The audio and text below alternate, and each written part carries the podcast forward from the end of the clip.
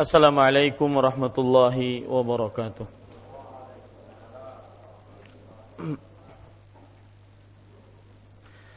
Bismillahirrahmanirrahim. Alhamdulillahirabbil alamin wa bihi nasta'inu ala umurid dunya waddin.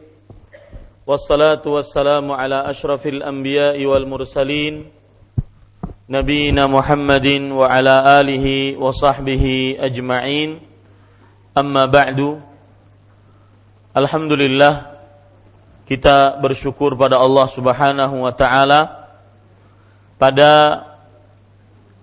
Senin malam Selasa 25 Zulhijjah 1435 Hijriah ini kembali duduk bersama kita bersama-sama di dalam masjid ini untuk mengkaji kajian rutin, yaitu membaca kitab Bulughul Maram min Adillatil Ahkam yang ditulis oleh Al-Hafidh Ibnu Hajar Al-Asqalani rahimahullahu ta'ala. Salawat dan salam semoga selalu Allah berikan kepada Nabi kita Muhammad sallallahu alaihi wa ala alihi wasallam, pada keluarga beliau, para sahabat, serta orang-orang yang mengikuti beliau sampai hari kiamat kelak. Dengan nama-nama Allah yang husna dan sifat-sifat yang ulia, saya berdoa, Allahumma inna nas'aluka ilman nafi'an wa rizqan tayyiban wa amalan mutaqabbala. Wahai Allah, sesungguhnya kami memohon kepada Engkau ilmu yang bermanfaat, rezeki yang baik, dan amal yang diterima. Allahumma amin. Bapak, ibu, saudara-saudari yang dimuliakan oleh Allah Subhanahu wa ta'ala, pada pertemuan kali ini kita membaca di halaman yang ke-27, Sunnah Wudhu, hadis yang ke-50. Saya baca hadisnya. Wa an Aisyah radhiyallahu anha قالت كان النبي صلى الله عليه وعلى آله وسلم يعجبه التيمم في تنعله وترجله وطهوره وفي شأنه كله متفق عليه. Dari Aisyah radhiyallahu anha, dia berkata, Rasulullah sallallahu alaihi wa ala alihi wasallam sangat suka untuk mendahulukan yang kanan dalam memakai sandal, menyisir, bersuci, dan dalam semua urusannya. Muttafaqun alaih. Poin pertama dari hadis ini adalah biografi perawi yang meriwayatkan hadis ini. Beliau adalah Ummul Mukminin As-Siddiqah binti Siddiq, Aisyatu bintu Abi Bakrin radhiyallahu anhuma. Dan sudah sering lewat dari kita seorang Aisyah. Saya hanya akan ingin menambahkan salah satu yang terlihat jelas dari biografi seorang Aisyah radhiyallahu anha adalah beliau sebagai seorang perempuan muslimah yang sangat gemar mengamalkan pesan Rasulullah sallallahu alaihi wasallam, khusus untuk saudari-saudari muslimah. Sebagaimana dalam sebuah hadis Nabi Muhammad sallallahu alaihi wasallam, Nabi Muhammad sallallahu alaihi wa ala alihi wasallam bersabda, "Ya ma'syaran nisa, tasaddaqna wa aktsirna al-istighfar." Wahai para perempuan, bersedekahlah dan perbanyaklah beristighfar. Ini yang dilakukan oleh Aisyah, yaitu beliau senantiasa memperbanyak bersedekah. Bahkan diriwayatkan bahwa Aisyah radhiyallahu anha jika bersedekah, beliau lupa diri, sampai-sampai lupa keperluan beliau sendiri. Suatu ketika Aisyah radhiyallahu anha dalam keadaan berpuasa, kemudian beliau mendapatkan harta pemberian hadiah dari pemimpin kaum muslim pada waktu itu. Lalu beliau bagi-bagikan sampai sore. Ketika ingin berbuka, beliau berbicara kepada pembantunya, "Hati futuri, berikan kepadaku makanan yang aku ingin berbuka dengannya." Maka pembantu Aisyah radhiyallahu anha mengatakan, "Halla abqaita li nafsik?" Kenapa engkau tidak sisakan harta yang diberikan oleh pemimpin tersebut untuk dirimu sehingga kamu bisa berbuka puasa? Kemudian Aisyah radhiyallahu anha menjawab, "Kenapa engkau tidak mengingatkan aku?" Lihat, lupa saking asyiknya bersedekah kepada Allah Subhanahu wa taala, lupa untuk keperluan dirinya sendiri. Ini seorang Aisyah radhiyallahu anha, dan oleh karenanya Rasulullah sallallahu alaihi wasallam bersabda, "Wa fadlu Aisyata 'ala sa'irin nisa ka fadli tsaridi 'ala sa'irit ta'am." Keutamaan Aisyah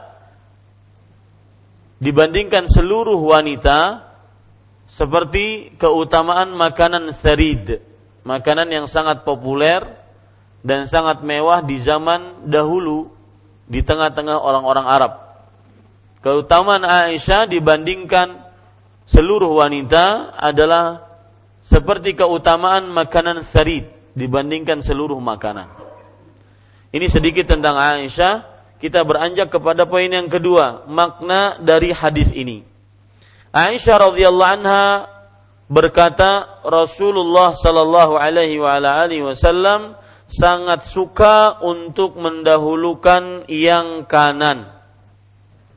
Kata-kata sangat suka artinya beliau sangat rela dan sangat menyukai.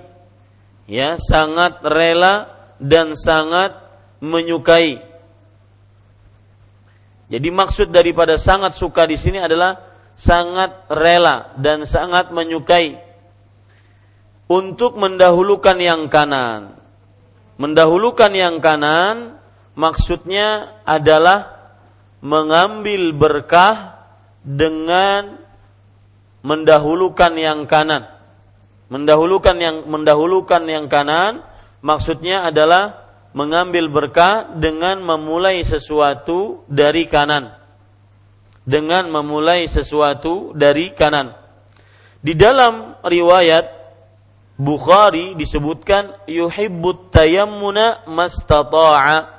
Artinya Nabi Muhammad sallallahu alaihi wasallam menyukai mendahulukan yang kanan selama mampu.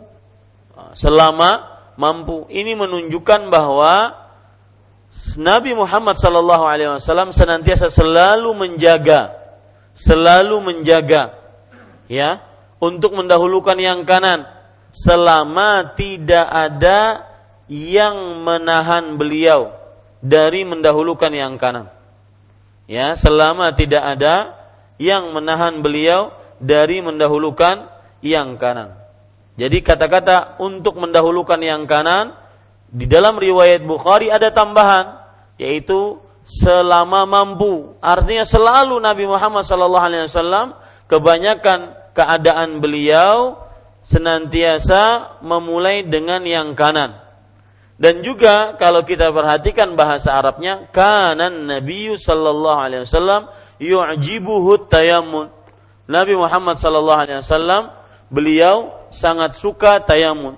Saya sering mengatakan apabila ada kata kana, kata kerja kana, kemudian ada fi'il mudhari', yaitu ada kata kerja langsung, yu'jibuhu, kata kerja langsung. Ini menunjukkan sering atau diulang-ulang, ya, menunjukkan sering atau diulang-ulang. Setiap ada kana yang setelahnya adalah fi'il mudhari', kata kerja present, kata kerja langsung, maka itu maksudnya adalah sering atau diulang-ulang. Ya, sering dan diulang-ulang. Makanya di sini ada tambahan riwayat yang saya sebutkan tadi, riwayat Bukhari, yuhibbut tayammuna mastata'a. Nabi Muhammad sallallahu alaihi wasallam menyukai untuk mendahulukan yang kanan selama mampu. Artinya beliau selalu mendahulukan yang kanan, selalu menjaga, ya, selalu menjaga. Kemudian dalam memakai sandal, dalam bahasa Arabnya tana'ul, memakai sandal. Sandal di sini, Bapak, Ibu, saudara-saudari, bukan hanya sekedar sandal, tetapi juga sepatu, dan masuk di dalamnya nanti kita akan bicarakan ketika kita mengambil hukum dan pelajaran dari hadis ini, masuk di dalamnya juga memakai hal yang berkaitan dengan kaki, kaos kaki, khuf, sepatu bot, atau sepatu apa saja, sandal, sepatu sandal, ya. Yang penting yang dipakai di kaki. Beliau senantiasa selalu mendahulukan bagian yang kanan. Atau menyisir, bahasa Arabnya tarajjul. Sebenarnya terjemahan bahasa Arab dari tarajjul bukan sekedar menyisir, akan tetapi seluruh hal yang berkaitan dengan rambut, yaitu dari mulai menyisir rambutnya, kemudian juga minyak rambuti, kemudian juga memperbagus rambutnya. Artinya apa saja yang kita berlakukan dengan rambut kita, maka kita mulai dengan bagian kanan. Karena rambut ini bukan hanya sekedar disisir, nanti memakai sampo, ya, kemudian memakai memakai minyak rambut, kemudian mengulurkan rambutnya. Jadi dimulai bagian kanan dulu. Imam Ibnu Utsaimin rahimahullahu taala menyebutkan bahwa Nabi Muhammad sallallahu alaihi wa ala alihi wasallam, beliau rambutnya kadang-kadang sampai ke telinga. Artinya panjang rambutnya. Ya, artinya panjang. Kemudian juga di zaman itu beliau menjelaskan bahwasanya kenapa Nabi Muhammad SAW rambutnya panjang, karena li'anna ittikhadha asy-sya'ri fi zamanihi yu'tabaru rajulatan wa quwwatan wa nashatan.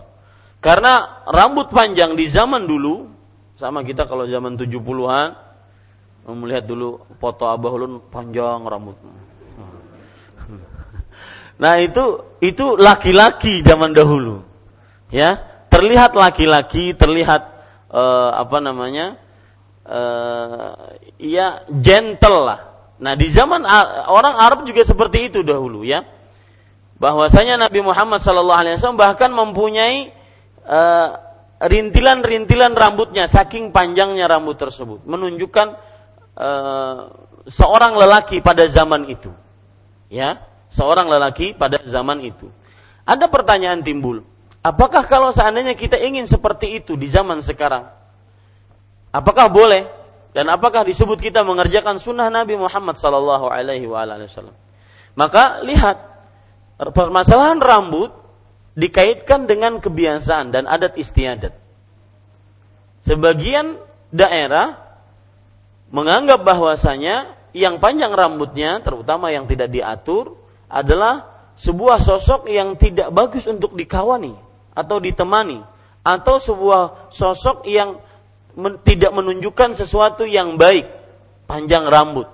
Nah, ini tergantung daerah masing-masing. Berarti pula bahwa memanjangkan rambut, ya, dianggap itu sebagai sebuah sunnah, maka saya melihatnya bahwa dia akan dapat pahala sunnah kalau seandainya dia memanjangkan rambut karena ingin mencontoh Rasulullah, bukan panjang rambut itu sendiri adalah sunnah. Paham maksud saya? Ya, kalau dia memanjangkan rambut misalkan sampai diikat, bahkan Nabi Muhammad SAW sampai diikat, ya, di sini disebutkan di dalam hadis yang diriwayatkan oleh Imam Bukhari bahwasanya fa akhadha bi dhu'abati faja'alani an yaminihi. Bahwasanya Abdullah bin Abbas panjang rambutnya sampai punya kuncir. Ya, sampai punya kuncir. Yang tidak ada di dalam kitab kita. Bahwasanya jadi ceritanya begini, saya baca saja hadisnya, yaitu hadis Abdullah bin Abbas. Annahu shalla ma'a Rasulillah sallallahu alaihi wasallam salatal lail. Fa akhadha Rasulullah sallallahu alaihi wasallam bi dhu'abatihi min khalfihi. Nabi Muhammad Abdullah bin Abbas salat bersama Rasulullah sallallahu alaihi wasallam salat malam, ya, salat malam. Lalu Abdullah bin Abbas sebagai imam, beliau berdiri di samping kiri Rasulullah sallallahu alaihi wasallam. Maka Nabi Muhammad sallallahu alaihi wasallam mengambil kuncir rambutnya Abdullah bin Abbas, kemudian beliau ke samping kanankan. Karena makmumnya cuma sendirian, maka kalau makmum sendirian, maka di samping kanan siapa? Imam. Ah, ini menunjukkan bahwa anak-anak dan di masa mereka bahwa panjang rambut itu termasuk sesuatu yang merupakan kelaki-lakian. Ya, kalau di zaman sekarang mungkin adalah sebagai seorang perempuan. Nah, maka perhatikan baik-baik, memanjangkan rambut, memakai cincin. Itu kita akan dapat pahala bukan karena cincinnya, bukan karena rambutnya yang dipanjangkan, tetapi karena saya memanjangkan ini karena cinta saya kepada Rasul. Jadi diberikan pahala atas cintanya tersebut. Nah, ini permasalahan penting. Baik, para ikhwah yang dirahmati oleh Allah Subhanahu wa taala. Kemudian wa tuhurihi, tuhur ya dengan toknya diberikan harokat dhammah. Ya, diberikan harokat dhamma. Saya sering juga mengucapkan ini. Ada beda antara at-tuhur. Lihat ya, at-tuhuru dengan at-tahuru. Nah, ini lihat. Yang di dalam hadis kita pakai tuhur. Tu. Kalau pakai dhamma, maka maksudnya adalah pekerjaannya. Pekerjaan bersucinya. Ya, seperti berwudu, mandi, apalagi tayammum, beristinja, pekerjaan bersucinya. Kalau pakai fathah at-tahuru, maka airnya. Air yang digunakan untuk bersuci tersebut. Nah, itu bedanya dengan at-tuhur dengan at-tahur. Ya, taib.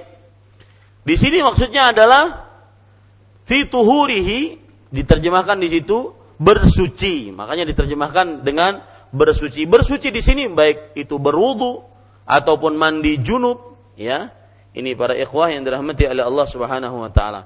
Wa fi sya'nihi kullih, dan dalam semua urusannya. Ini semua urusan adalah penyebutan umum setelah bagian-bagian yang khusus. Jadi bagian-bagian yang khusus, pakai sendal, menyisir rambut atau mengatur rambut, ya. Lebih baik di situ bukan menyisir, mengatur rambut, dikasih footnote, ya. Bisa juga artinya dalam tanda dalam catatan kaki, mengatur rambut. Karena tarajjul itu bukan sekedar menyisir, tetapi tarajjul itu juga menyisir, merapikan, memakai minyak rambut termasuk di dalamnya, ya. Jadi menyisir di situ bukan menyisir, tetapi merapikan rambut. Bersuci dan dalam semua urusannya. Lihat, semua urusannya yaitu semua hal yang berkaitan dengan kelakuan Nabi Muhammad SAW. Beliau senantiasa mulainya dengan bagian kanan. Taib. Muttafaqun alaih, hadis diriwayatkan oleh Imam Bukhari dan Muslim. Poin yang ketiga, hadisnya tidak ada keraguan di dalamnya. Poin ketiga, hadisnya sahih. Derajat hadisnya adalah hadis yang sahih. Poin yang keempat, pelajaran dan hukum yang kita bisa ambil dari hadis ini. Yang pertama, yaitu hadis ini menunjukkan disyariatkannya memulai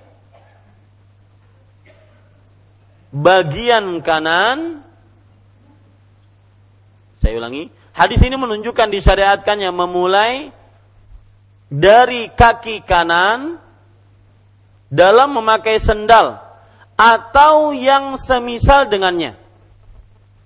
Dalam memakai sendal atau yang semisal dengannya, seperti ya memakai kaos kaki, memakai sepatu khuf, tahu Pak ya? Sepatu dari kulit yang biasa orang Arab pakai, dan biasanya mereka memakainya di waktu musim dingin, karena khuf ini beda dengan sepatu-sepatu yang kita biasa pakai. Khuf ini dia menutupi dua mata kaki, dan kadang-kadang dipakainya sehari semalam kalau dia mukim, atau tiga hari tiga malam kalau seandainya dia musafir. Ini khuf adalah sepatu tersendiri, ya, sepatu tersendiri. Demikian juga memakai baju, memakai celana, ya, dan memakai pakaian secara seluruhnya. Maka dimulai dari bagian kanan, kemudian bagian kiri. Ini pelajaran yang pertama. Pelajaran yang kedua, yaitu adapun melepaskan sendal dan semisalnya tadi dimulai dari kaki kiri. Dimulai dari kaki kiri. Puan? Enggih. Saya akan tambahkan nanti, ya. Ini karena ada menarik. Adapun melepaskan sendal dimulai dari kaki kiri. Kenapa? Ada yang tahu? Untuk sendal dulu, jangan yang lain dulu. Mengakhirkan yang terbaik, kata Kak Saiful. Ada jawaban lain? Paham pertanyaannya, paham dulu? Adapun ini hukum yang kedua, pelajaran yang kedua, yaitu untuk melepas sendal dimulai dengan kaki apa? Kiri. Kenapa? Maka jawabannya perhatikan. Karena memakai sendal lebih utama dibandingkan tidak memakai sendal. Artinya, kalau kita lepas bagian kiri, maka yang tersisa adalah bagian kanan yang tetap pakai sendal. Dan memakai sendal untuk bagian kanan lebih utama dibandingkan tidak memakai sendal. Ini sebabnya. Ya, saya ulangi, silahkan dicatat. Adapun melepas sendal adalah dimulai dengan kaki kiri. Karena memakai sendal untuk kaki kanan lebih utama dibandingkan tidak memakai sendal. Karena, jadi kalau kita, saya beri contoh ya Pak, misalkan ini rumah. Kita ingin masuk kan, kemudian kita lepas sendal kaki kiri, ya kan? Kemudian kita masuk, atau kita lepas, ya, baru kita lepaskan. Nah, di sini ya memakai kaki kanan dengan sendal lebih utama dibandingkan tidak memakai sendal. Itu jawabannya, ya. Coba perhatikan perkataan Imam Al-Khattabi dalam kitab Ma'alimus Sunan. Idza kana ma'luman anna lubsal hidha siyanatan lirrijli wa wiqayatan laha faqad a'lama anna tabdiyah bihi lil yumna ziyadatan fi karamatiha wa kadzalika tabqiyah laha ba'da khal'il yusra. Subhanallah. Perhatikan, jika telah diketahui bahwa memakai sendal atau sepatu adalah untuk menjaga kaki dan melindungi kaki, maka telah diketahui pula bahwa memulai memakai dengan kaki kanan atau dengan sendal kanan atau dengan sepatu kanan adalah merupakan tambahan untuk memuliakan bagian kanan. Begitu pula ketika dibiarkan sendal yang terakhir dilepas adalah bagian kanan setelah melepas bagian kiri. Itu juga sebagai bentuk pemuliaan bagian kanan. Intinya, kenapa kita melepaskan bagian kiri dulu?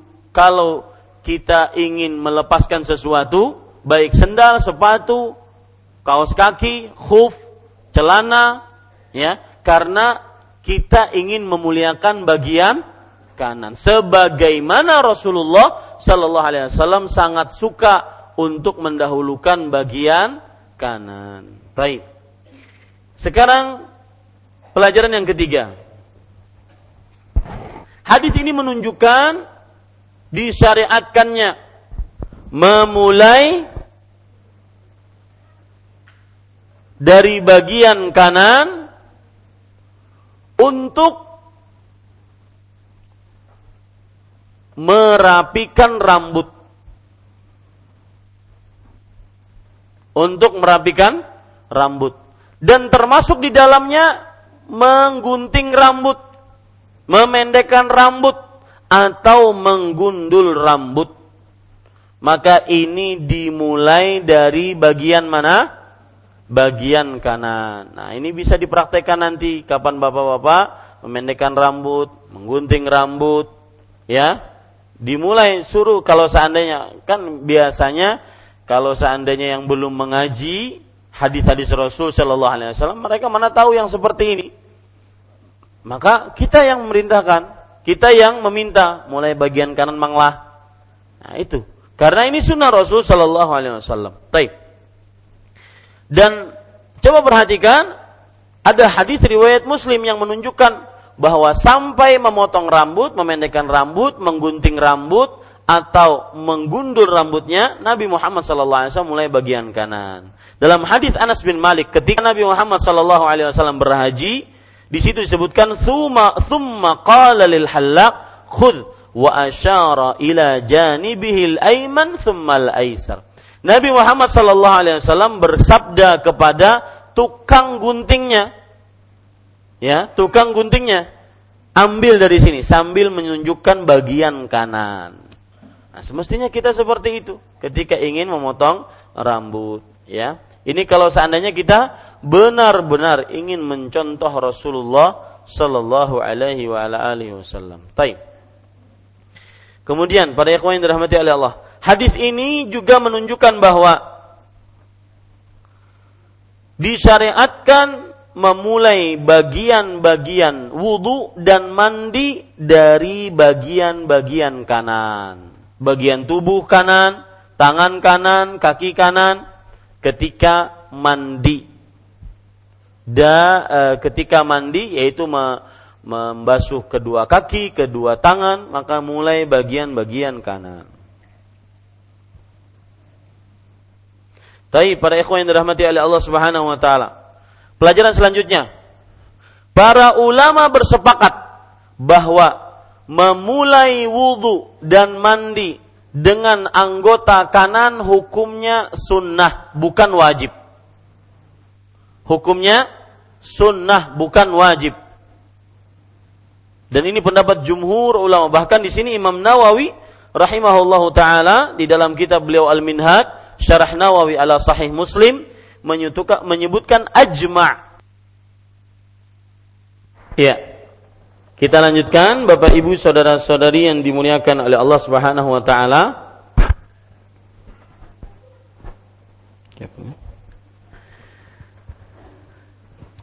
Sekali lagi saya ulangi bahwa para ulama berijma'. Apa arti ijma'? Bersepakat setelah Nabi Muhammad SAW meninggal. Catat, ijma' adalah kesepakatan para ulama dalam sebuah permasalahan. Saya ulangi, ijma' adalah kesepakatan para ulama dalam sebuah permasalahan sepeninggal Rasulullah sallallahu alaihi wasallam. Itu ijma'. Nah, di sini para ulama bersepakat bahwa mendahulukan bagian kanan di atas bagian kiri dari kedua tangan dan kedua kaki dalam berwudu adalah hukumnya sunnah, bukan wajib. Berarti pelajaran selanjutnya, kalau seandainya, tulis ya, kalau seandainya ada yang mendahulukan bagian kiri sebelum kanan, wudunya sah atau tidak? Sah atau tidak? Ragu-ragu. Kenapa ragu-ragu? Sah. Kenapa? Karena memulai bagian kanan di atas bagian kiri hanya sunnah. Hanya apa? Sunnah. Lihat perkataan Imam Nawawi, ajma'al ulama'u ala anna taqdimal yamina 'ala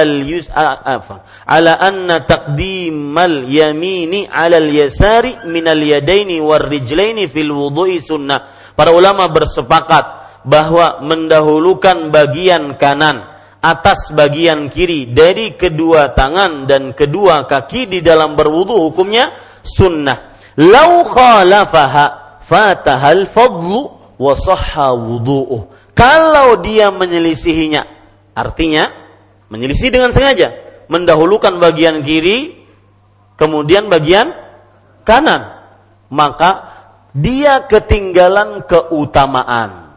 Keutamaan mengikuti Rasulullah, tetapi sahih wudu'nya, sah wudu'nya.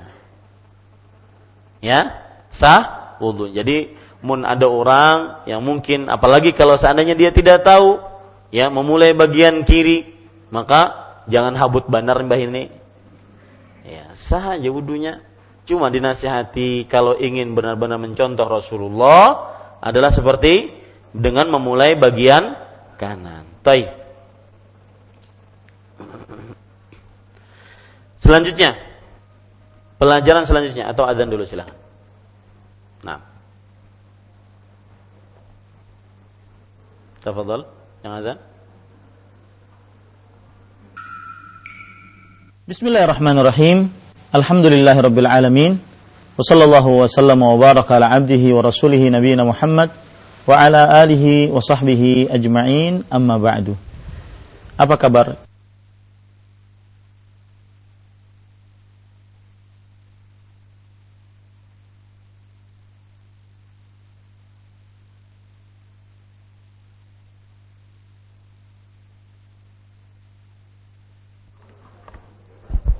Bismillahirrahmanirrahim.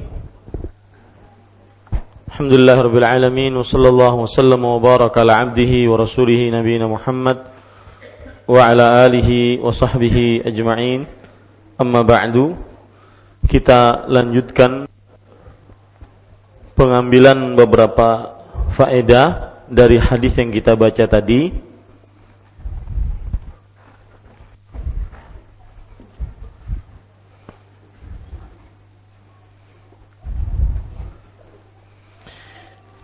Pelajaran selanjutnya yang kita bisa ambil dari hadis ini adalah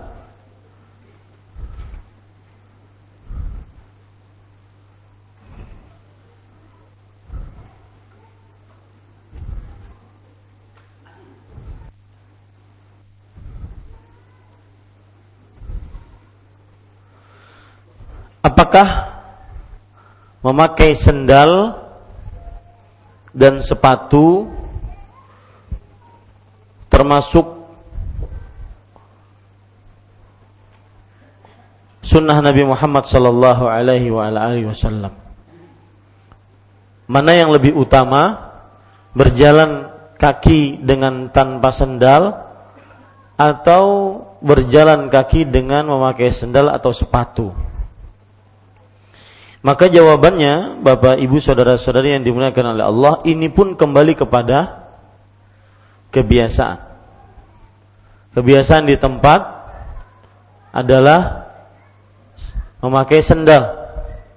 Maka termasuk yang bagus dan baik dikerjakan adalah memakai sendal. Kenapa demikian? Karena ada hadis Rasul sallallahu alaihi wasallam yang berbunyi, "Kana an-nabiy sallallahu alaihi wasallam yanha an kathratil irfah wa ya'muru bil ihtifai ahyanan."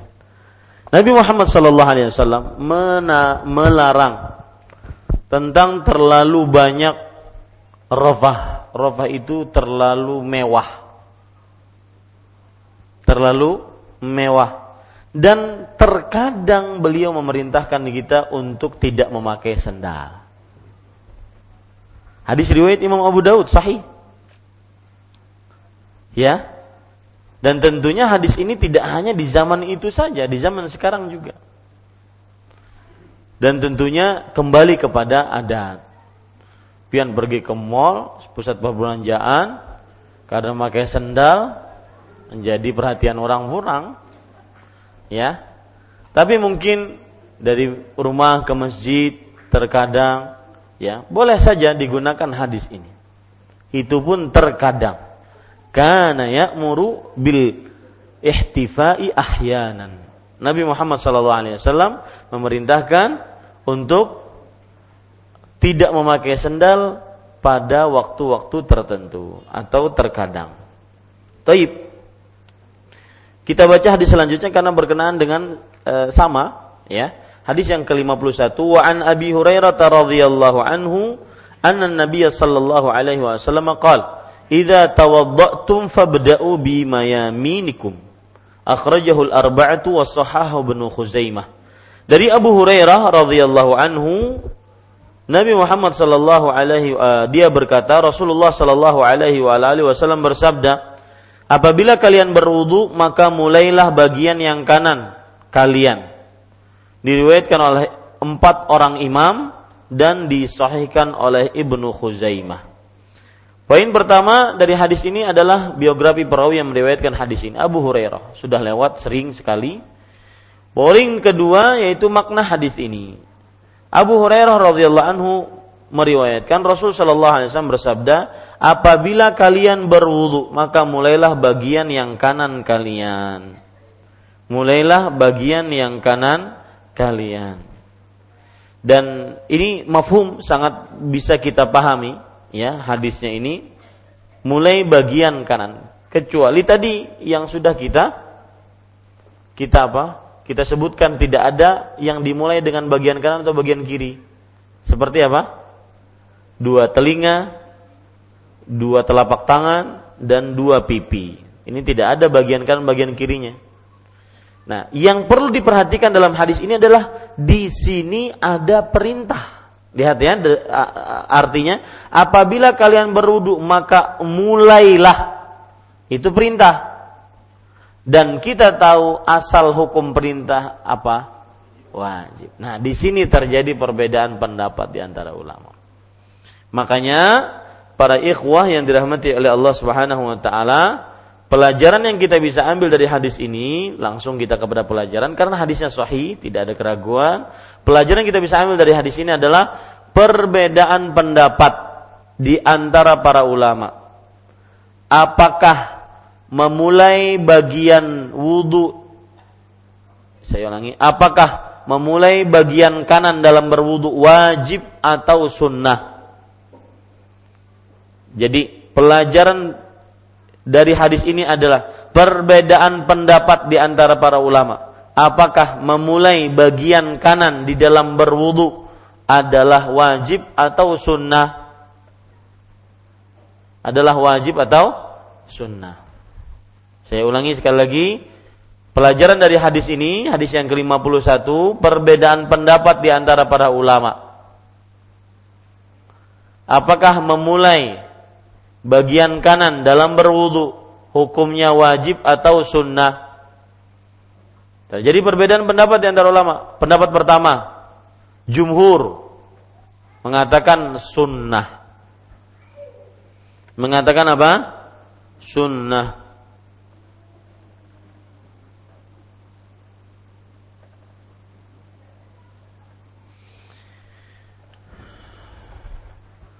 Yang kedua, pendapat yang kedua,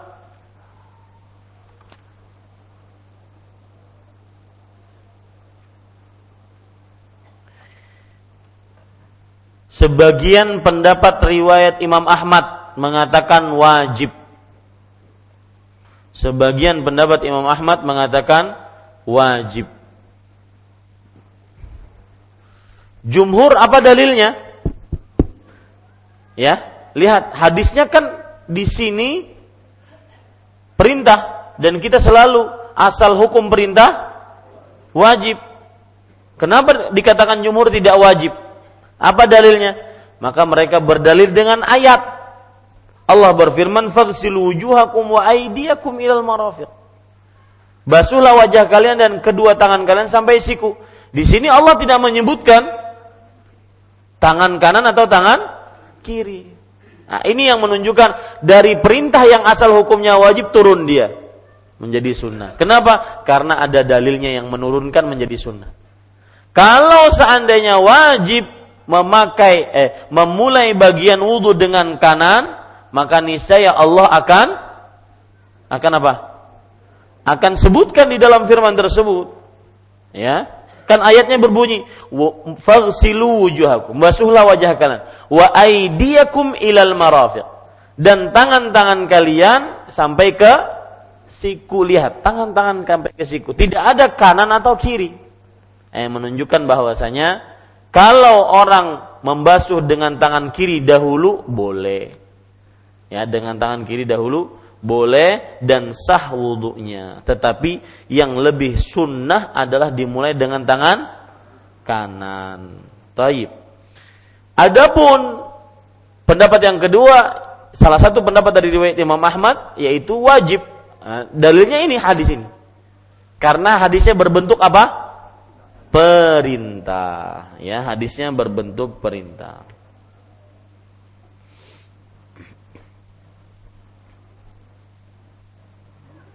Baik, permasalahan terakhir sebelum kita tutup kajian ini, bolehkah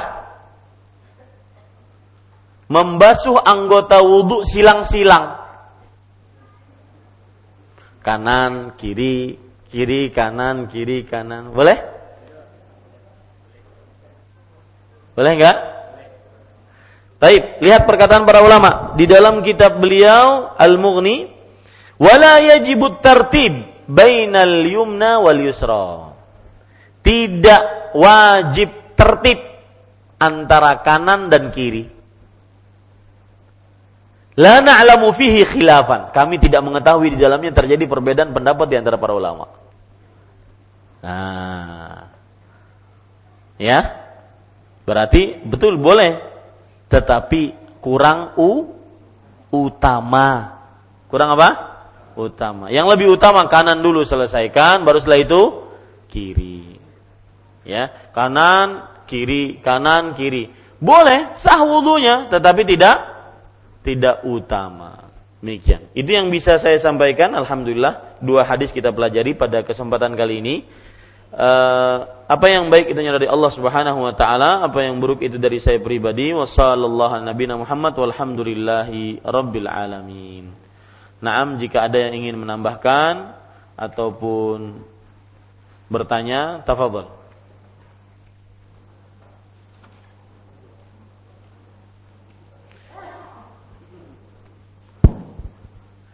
Malam Selasa depan, bukan besok, insyaallah ta'ala kita akan memulai, bagi siapa yang ingin setelah salat Isya memulai pelajaran bahasa Arab.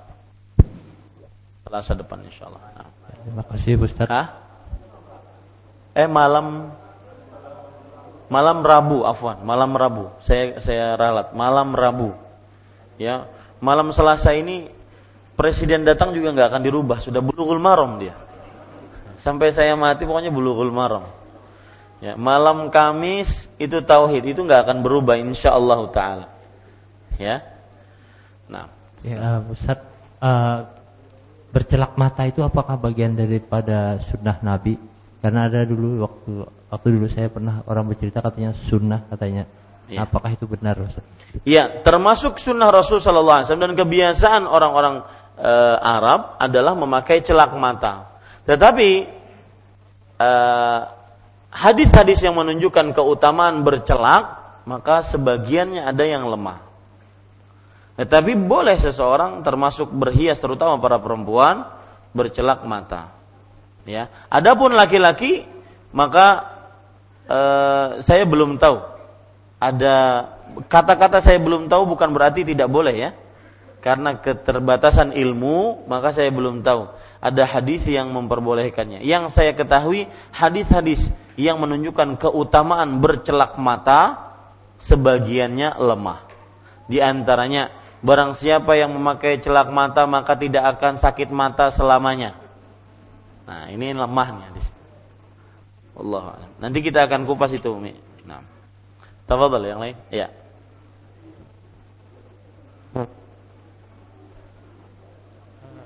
Kalau kita mengikuti sunnah, misalnya mengikuti panjang rambut Rasulullah dan sahabat, apa ada batas? Sebentar, ganti mic-nya.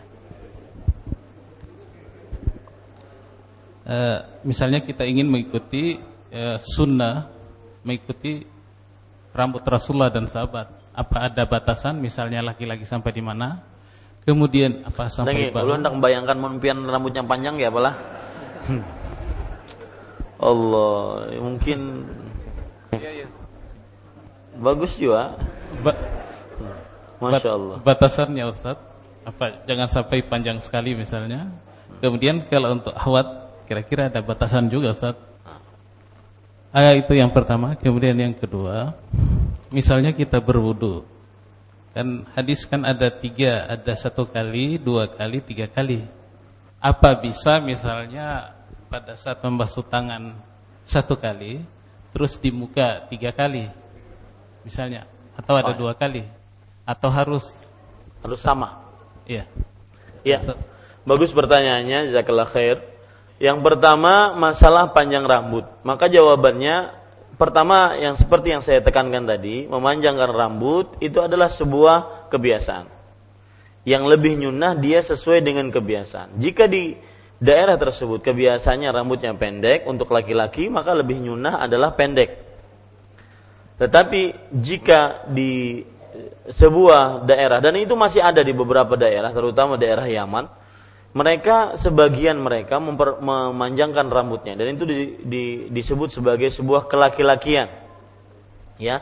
Maka nyunnahnya bagi daerah tersebut adalah dipanjangkan. Adapun panjangnya pernah Nabi Muhammad SAW sampai sejajar dengan telinga. Ada yang sampai sejajar dengan bahu. Ya. Maka ada juga yang sampai dikuncir rambut beliau. Nah, makanya saya tadi membayangkan kalau antum rambutnya panjang gimana kalau dikuncir gitu ya. Jadi maksud saya ketika berkata seperti itu adalah lebih nyunnah untuk kita di Indonesia tidak terbiasa laki-laki dengan rambut yang panjang, bahkan konotasinya bisa jelek. Ya, demikian. Kemudian bolehkah ketika berwudu misalkan kita tidak sama anggota atau basuhannya? Banyaknya basuhan setiap anggota wudu tidak sama. Muka 3 kali, tangan sekali-sekali. Maka Allahu a'lam lebih baik hal tersebut dijauhi. Karena Nabi Muhammad SAW hadisnya bahwasanya masaha marratan, au itsnaini au itsnaini, au thalathan. Beliau membasuh anggota wudu sekali-sekali. Artinya kalau wajahnya sekali ya seluruhnya sekali. Atau 2-2, artinya kalau wajahnya 2 kali dibasuh berarti yang lainnya 2 kali. Atau 3-3, ya lebih baik seperti itu. Kalau ada ya seperti yang antum sebutkan, contohnya dia membasuh muka sekali, tangan 3 kali, kaki 2 kali misalkan, maka sah wudunya, tetapi turun keutamaannya karena belum pernah dikerjakan oleh Rasulullah sallallahu alaihi wasallam. Kenapa kita katakan sah wudunya? Karena sudah tercukupi dan sudah terlaksana wudunya. Artinya membasuh anggota wudunya sudah terlaksana semua sebagaimana yang dianjurkan di dalam ayat suci Al-Qur'an. Faghsilu wujuhakum wa aydiyakum ilal marafiq wamsahu bi ru'usikum wa arjulakum ilal ka'bain. Sudah tercukupi ini. Cuma tata caranya lebih detail, tidak mencontoh Rasulullah. Ini yang menunjukkan tidak utama. Wallahu a'lam. Nah.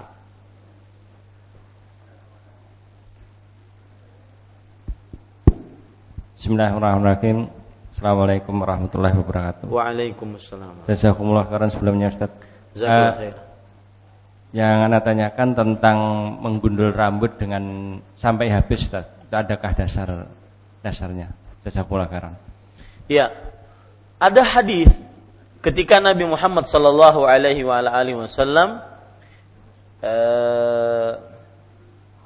haji, maka beliau bersabda sambil berdoa, rahimallahul muhalliqi. Allah merahmati orang-orang yang melakukan tahliq. Tahliq adalah menggundur rambut kepala sampai pelontos. Menggundur rambut kepala. Tentunya di zaman dahulu tidak ada silet bermata empat sehingga sampai habis banget ya, tetapi di situ menggundul kepala sampai habis rambutnya.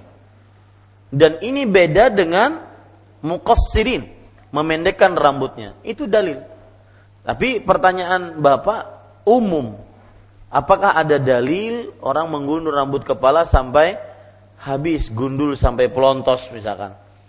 Dalam hal apa dulu? Apakah dalam hajian? Maka dalam hajian ada itu tadi dalilnya. Dalam konteks umum maka tidak ada. Ya, rambut dipelihara, kemudian dipotong kalau seandainya sesuai dengan keperluan. Dan tadi saya belum jawab tentang perempuan batasannya bagaimana. Maka perempuan batasannya adalah tidak ada batasan dan dia dianjurkan untuk memanjangkan rambutnya. Hal ini berdasarkan para istri-istri Rasulullah dan sahabat-sahabat wanita di zaman Rasulullah, mereka senantiasa memanjangkan rambutnya. Buktinya bahwasanya mereka bertanya kepada Rasulullah sallallahu alaihi wasallam bahwasanya mereka mempunyai dua kepang rambut. Kalau mereka junub, apa angquduha? Apakah aku lepas kepang tersebut? Kepang tidak akan terjadi kecuali ketika berambut panjang. Nah, ini menunjukkan adapun batasannya tidak ada batasan. Ya, apakah 1 meter dari apakah 0,5 meter, apakah sampai bahu, tidak ada batasan. Maka ketika tidak ada batasan, biarkan dia panjang kecuali ketika menyulitkan. Maka berdasarkan itu kita potong karena keterpaksaan menyulitkan seorang wanita untuk beraktivitas. Kembali ke permasalahan. Apakah ada dalilnya seseorang menggundul rambutnya keseharian hari? Maka tidak ada. Tidak ada keutamaan harus menggundul rambut. Ya, tidak ada. Tetapi yang utama adalah menjaga rambut tersebut agar tidak terlalu panjang sehingga apalagi menyerupai perempuan ataupun akhirnya tidak terlihat bagus dilihat karena tidak rapi, karena Allah menyukai yang bagus dan yang baik. Tetapi untuk dalil harus setiap bulan harus dipelontos, maka tidak ada dalil. Allah.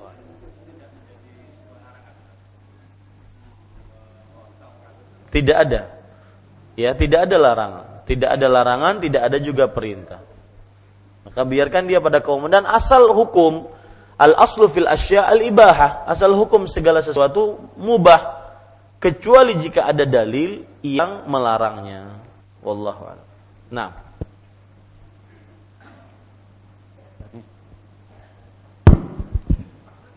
Barakallahu fiik Ustaz. Tadi sudah dijelaskan lebih disunahkan mendahulukan sesuatu yang kanan, baik memakai sandal, sepatu, memasang baju, dan begitu juga melepasnya.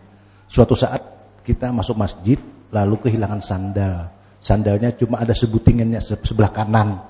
Bagaimana sikap kita? Apakah kita pasang sebelah kanan sebuting aja atau kada usah dipasang sama sekali? Bagaimana Ustaz? Makasih. Iya, ada larangan untuk memakai setengah sebelah. Ya, memakai sebelah. Ada kadang lain pertanyaannya. Ada larangan untuk memakai sebelah, ya. Larangan untuk memakai sebelah. Ada hadis yang berbunyi Entah kamu pakai semuanya atau kamu lepaskan semuanya. Nah, itu dia. Yunta'alu jami'an au ikhla'huma jami'an. Begitulah lafaz hadisnya. Nggih? Ada siapa? Nggih, dari Aisyah. Seperti itu. Ada hadisnya berbunyi bahwa pakailah semuanya atau lepas semuanya, karena dilarang untuk memakai sebagian, karena Nabi Muhammad SAW, ya, sifat beliau itu tidak suka yang terlihat buruk. Makanya Nabi Muhammad SAW, saya sering mengatakan ini, dan ini baru saya kumpulkan judul kajian dengan bertemu Rasulullah.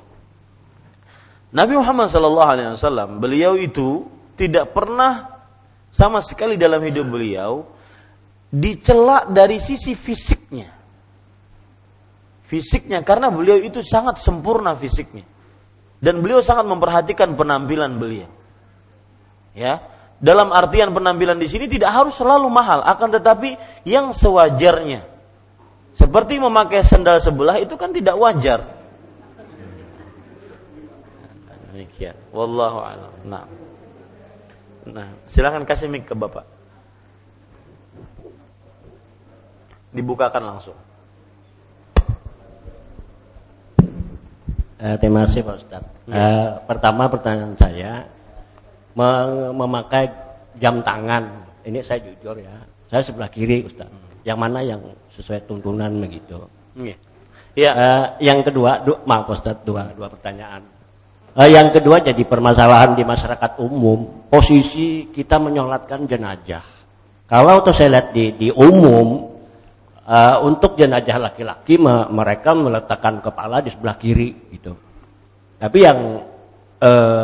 yang saya tahu, apabila jenazahnya itu banyak perempuan dan laki-laki, bagaimana kita menetapkannya? Saya karena keawaman saya berpendapat apabila jenazah itu beberapa jenazah, kita ambil posisi ke sebelah kanan semua. Pernah terjadi ini sampai apa istilahnya jadi permasalahan gitu di jamaah kita juga. Ada yang keluarganya yang meninggal, mereka menetapkan yang laki-laki di sebelah kiri kepalanya, yang perempuan sebelah kanan. Iya, yang perempuan sebelah kanan. Pada saat itu ada jamaah kita sendiri, ini jamaah kita di Al-Salam. Mereka sampai katakanlah ada sedikit kurang enak lah begitu. Terima kasih Ustaz, jazakallahu khair. Jazakallahu khair, terima kasih Pak atas pertanyaannya. Maka jawabannya yang pertama untuk memakai jam tangan, maka sesuai dengan keperluan. Ya. Artinya kalau seandainya ada orang yang memakai jam tangan di bagian tangan kanan karena memang dia lebih mudah dan lebih biasa untuk memakainya di bagian kanan. Ya. Ada yang memakainya di bagian kiri karena kalau bagian kanan maka akan terasa sulit baginya. Maka ini tidak ada nas yang menunjukkan ke sana dan juga bukan sebagai pemuliaan ataupun penghinaan, maka silahkan kanan ataupun kiri. Wallahu alam, kalau seandainya dia ingin mengambil bahwa jam tersebut adalah pakaian yang dipakai, maka dia termasuk dimuliakan dipakai di bagian kanan. Dan saya berpendapat seperti itu. Dia adalah pakaian yang dipakai. Karena kita memakai jam tangan. Pakaian yang dipakai layaknya kita pakai baju, pakai celana, maka kalau seandainya memudahkan, maka dipakai di bagian kanan.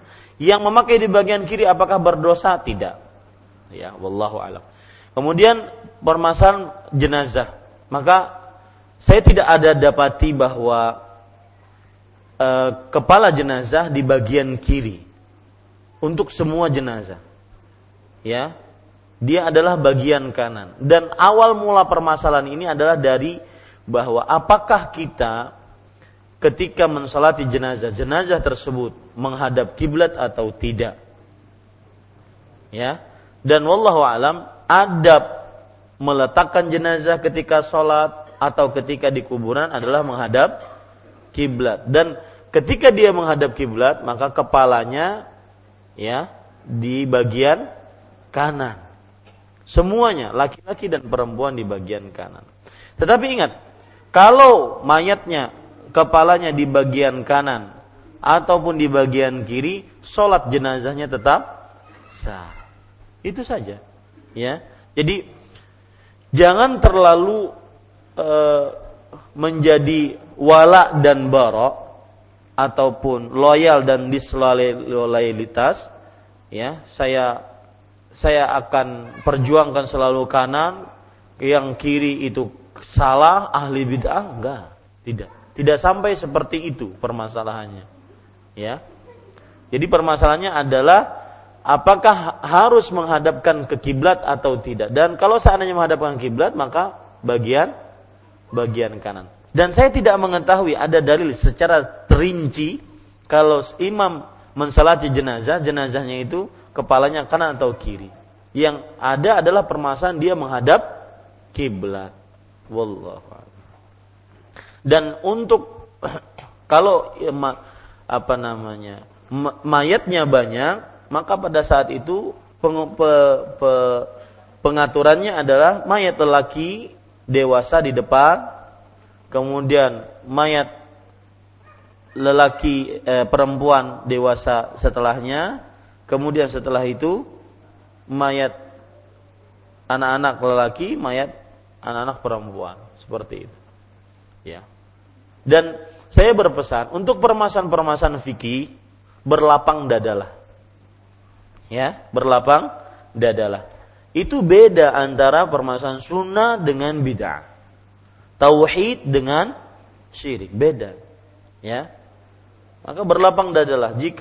Jikalau kita, misalkan saya beri contoh, bahkan dalam perkara kunut subuh, ya, kunut subuh itu pembicaraan dari para ulama dari semenjak dahulu.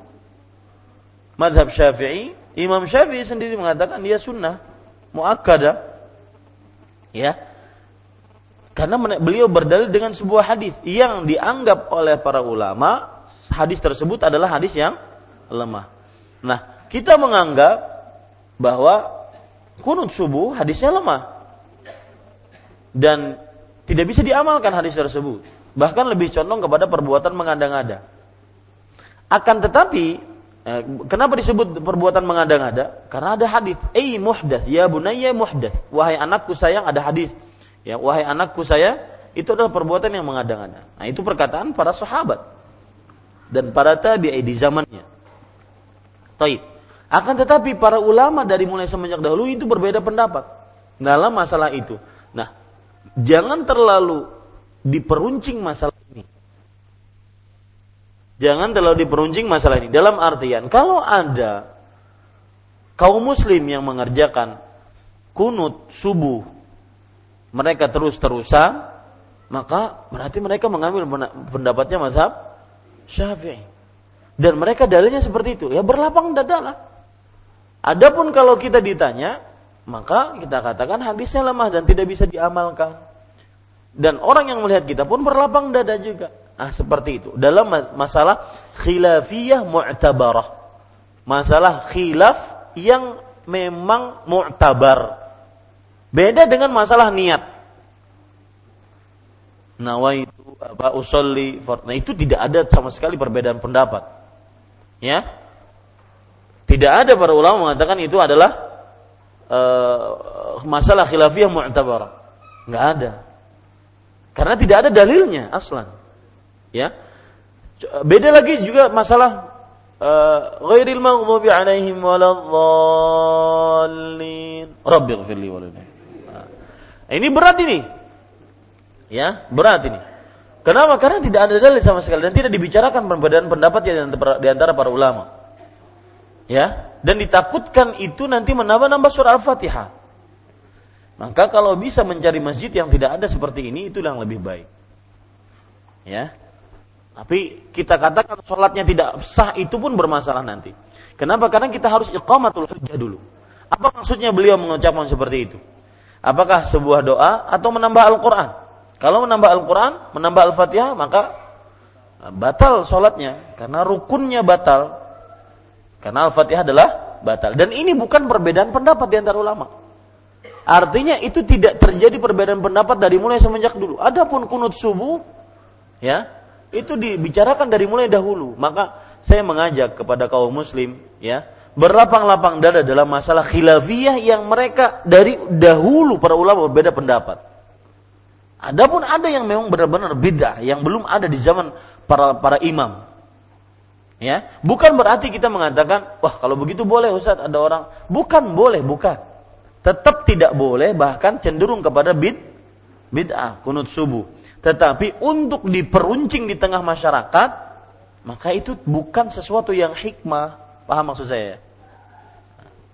Jangan sampai nanti keluar dari majelis ini, wah berarti kunut subuh boleh. Enggak. Terjadi perbedaan pendapat di antara para ulama, dan perbedaan pendapat itu mu'tabar. Apa arti mu'tabar? Diakui. Ya, memang dari dulu para ulama fikih mengakui itu terjadi perbedaan pendapat di antara ulama. Seperti itu. Beda dengan yang tadi yang saya sebutkan tadi. Pakai usolli, pakai robbighfirli. Ya, itu tidak ada dalil sama sekali. Ya, wallahu a'lam. Nah, nggih.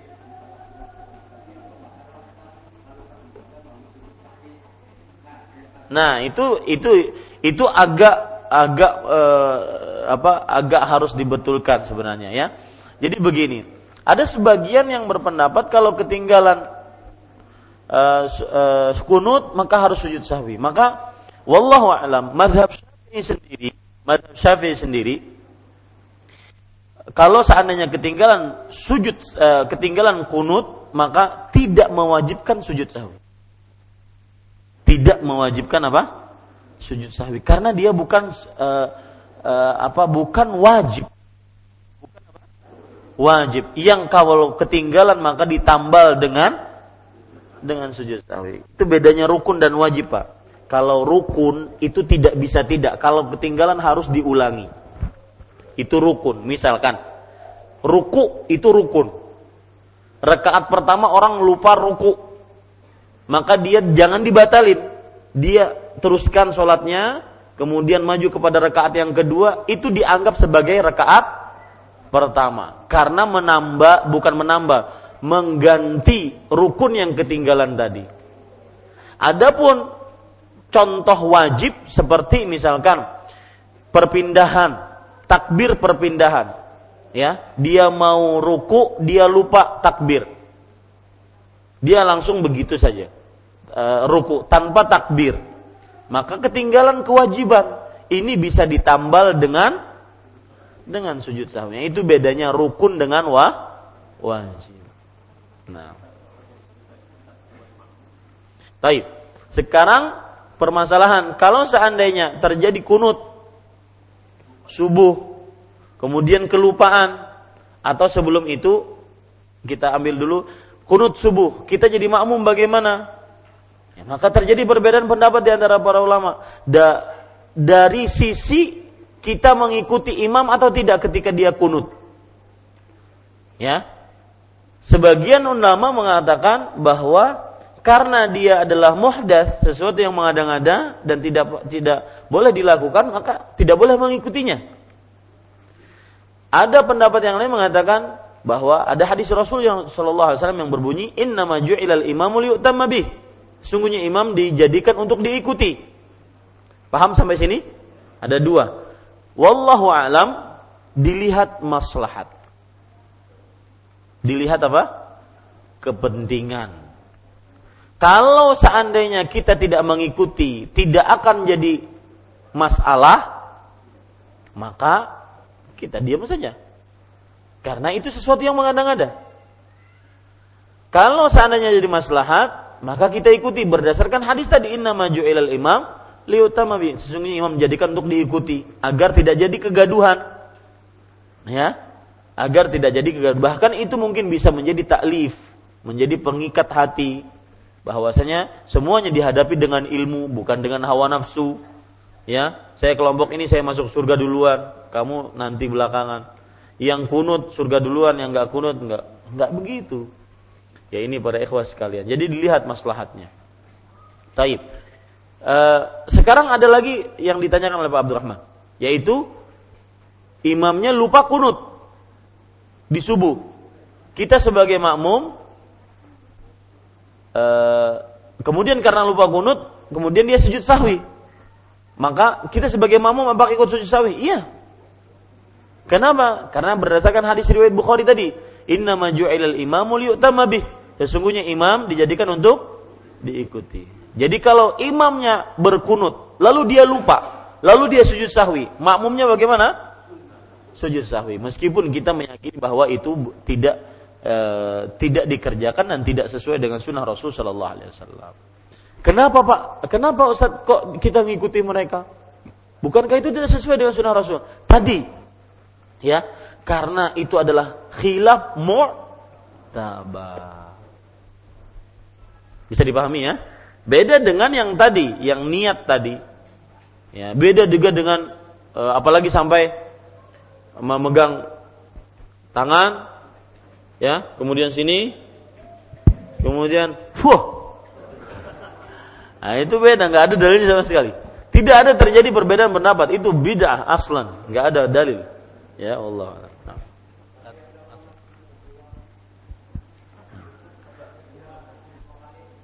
Kunut 2 kali.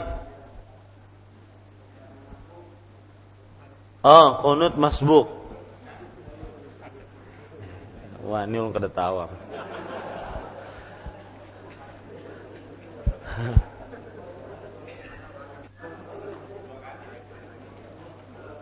Baik. Ustaz, masalah motong kuku bagaimana Ustaz? Apa yang kanan juga duluan atau yang kiri duluan? Bagus pertanyaannya. Motong kuku, tadi kita tidak singgung sama sekali. Apakah yang kanan dulu atau kiri dulu? Maka lihat dia statusnya sebagai apa? Istinja atau bagian dari pemuliaan? Sama kayak siwak tadi. Ya. Maka wallahu alam, ya. Dia melihat itu sebagai apa? Kalau dia sebagai bagian pemuliaan, memulai bagian kanan, maka dia mulai bagian kanan. Kalau dia mulai itu melihat itu sebagai pembersih, maka dimulai bagian kiri. Bagian apa? Kiri. Jadi kita lihat, kita niatnya ini apa? Membersihkan atau hanya sebatas ini apa? Bersih saja, cuma agak panjang kita bersihkan atau kita potong, maka mulai bagian kanan. Tapi rigat, maka mulai bagian kiri. Paham ya? Nah, wallahu a'lam. Silakan. Kasih mic. Mas Ari, kasih mic.